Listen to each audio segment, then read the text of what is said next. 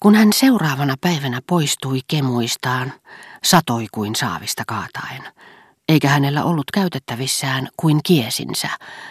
Muuan ystävä tarjoutui saattamaan hänet kotiin katetuissa vaunuissaan, ja koska Odet siitä yksinkertaisesta syystä, että oli kehoittanut häntä tulemaan, oli tavallaan varmistanut hänelle, ettei odottanut ketään muutakaan, hän olisi mieluummin palannut kotiinsa nukkumaan, tyytyväisin mielin ja rauha sydämessään, kuin lähtenyt sateessa yön selkään.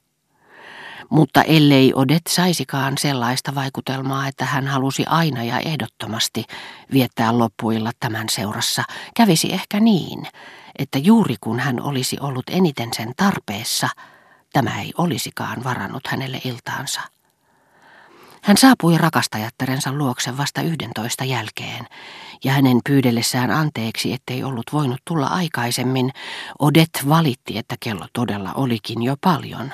Äskeinen ukon ilma oli niin ikään käynyt hänen voimilleen, hänen päätään särki. Hän ei missään tapauksessa pystyisi seurustelemaan puolta tuntia kauempaa, vaan lähettäisi Suonnin kotiinsa keskiyön maissa. Ja kohta sen jälkeen hän uupui täysin ja halusi käydä nukkumaan.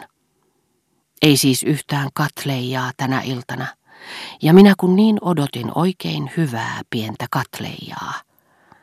Mutta Odet vaikutti hermostuneelta ja vastasi hiukan kärsimättömällä äänellä. Ei kultaseni, ei yhtään katleijaa tänä iltana. Näet hän itsekin, että olen huonossa kunnossa. Se olisi voinut tehdä sinulle hyvää, mutta ellet kerran halua, niin ei. Odet pyysi häntä sammuttamaan valot mennessään. Hän sulki omin käsin vuodekomeron verhot ja lähti. Mutta tuskin hän oli päässyt kotiinsa, kun hän tulikin yhtäkkiä ajatelleeksi, että Odet ehkä odottikin sinä iltana vierasta ja oli vain teeskennellyt väsymystä, eikä ollut pyytänyt häntä sammuttamaan valot kuin siinä tarkoituksessa, että hän uskoisi rakastajattarensa nukahtavan, ja että kohta hänen lähdettyään tämä olikin sytyttänyt valot ja avannut oven miehelle, jonka oli määrä viettää siellä yönsä. Suon katsoi kelloonsa. Hän oli hyvästellyt Odette noin puolitoista tuntia sitten laskeutui nyt kadulle, otti vuokraajurin, pyysi sitä pysähtymään aivan lähelle määräpaikkaa pikkukadulle, jolta pääsi Odetten talon takasivulle, ja jolle hän joskus kääntyi käydäkseen koputtamassa makuuhuoneen ikkunaan, jotta Odet tulisi aukaisemaan oven. Hän laskeutui vaunuista. Koko kortteli oli autio ja pimeä.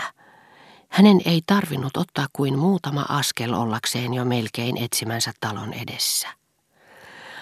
Kadun kaikkien jo aikoja sitten sammutettujen ikkunoiden hämärässä hän erotti yhden ainoan, josta siivi löytyi ikkunaluukuista, jotka pusersivat rakosiinsa sen salaperäisen ja kultaisen ytimen, valo, joka täytti koko huoneen ja joka niin monina muina iltoina niin kaukaa kuin hän sen näkikin kadulla ajaessaan, ilahdutti häntä ja ilmoitti, ystävät Teresi on täällä ja odottaa sinua ja joka nyt kidutti häntä kertoessaan, ystävättäresi on täällä odottamansa miehen kanssa.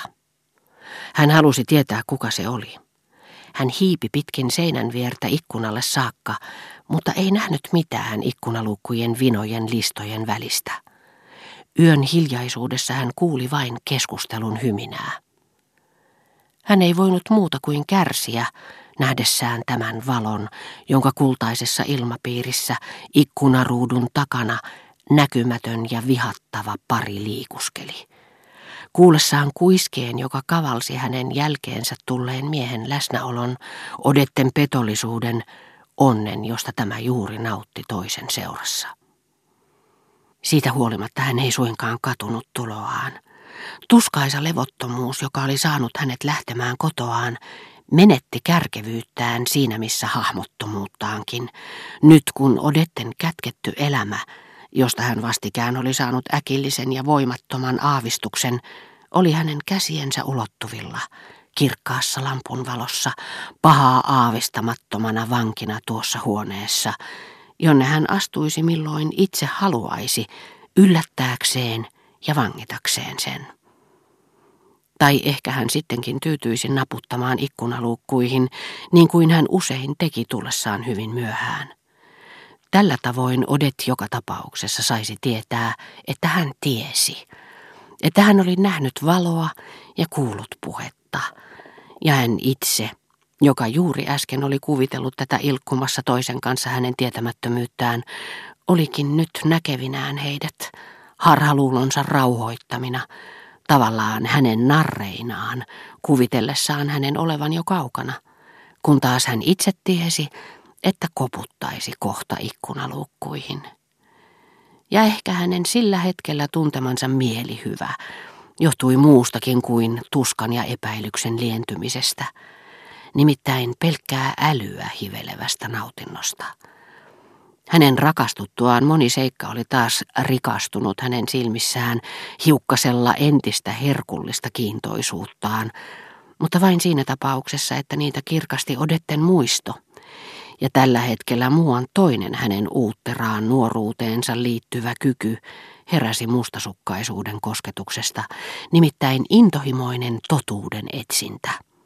Mutta totuuden, joka sekin – hänen itsensä ja hänen rakastajattarensa välillä viimeksi mainitusta säteilevässä valossa osoittautui täysin yksilölliseksi ja tähtäsi yhteen ainoaan, äärettömän kallisarvoiseen ja suorastaan pyyteettömän kauniiseen päämäärään, odetten tekojen, tuttavuussuhteiden, suunnitelmien, menneisyyden tutkimiseen.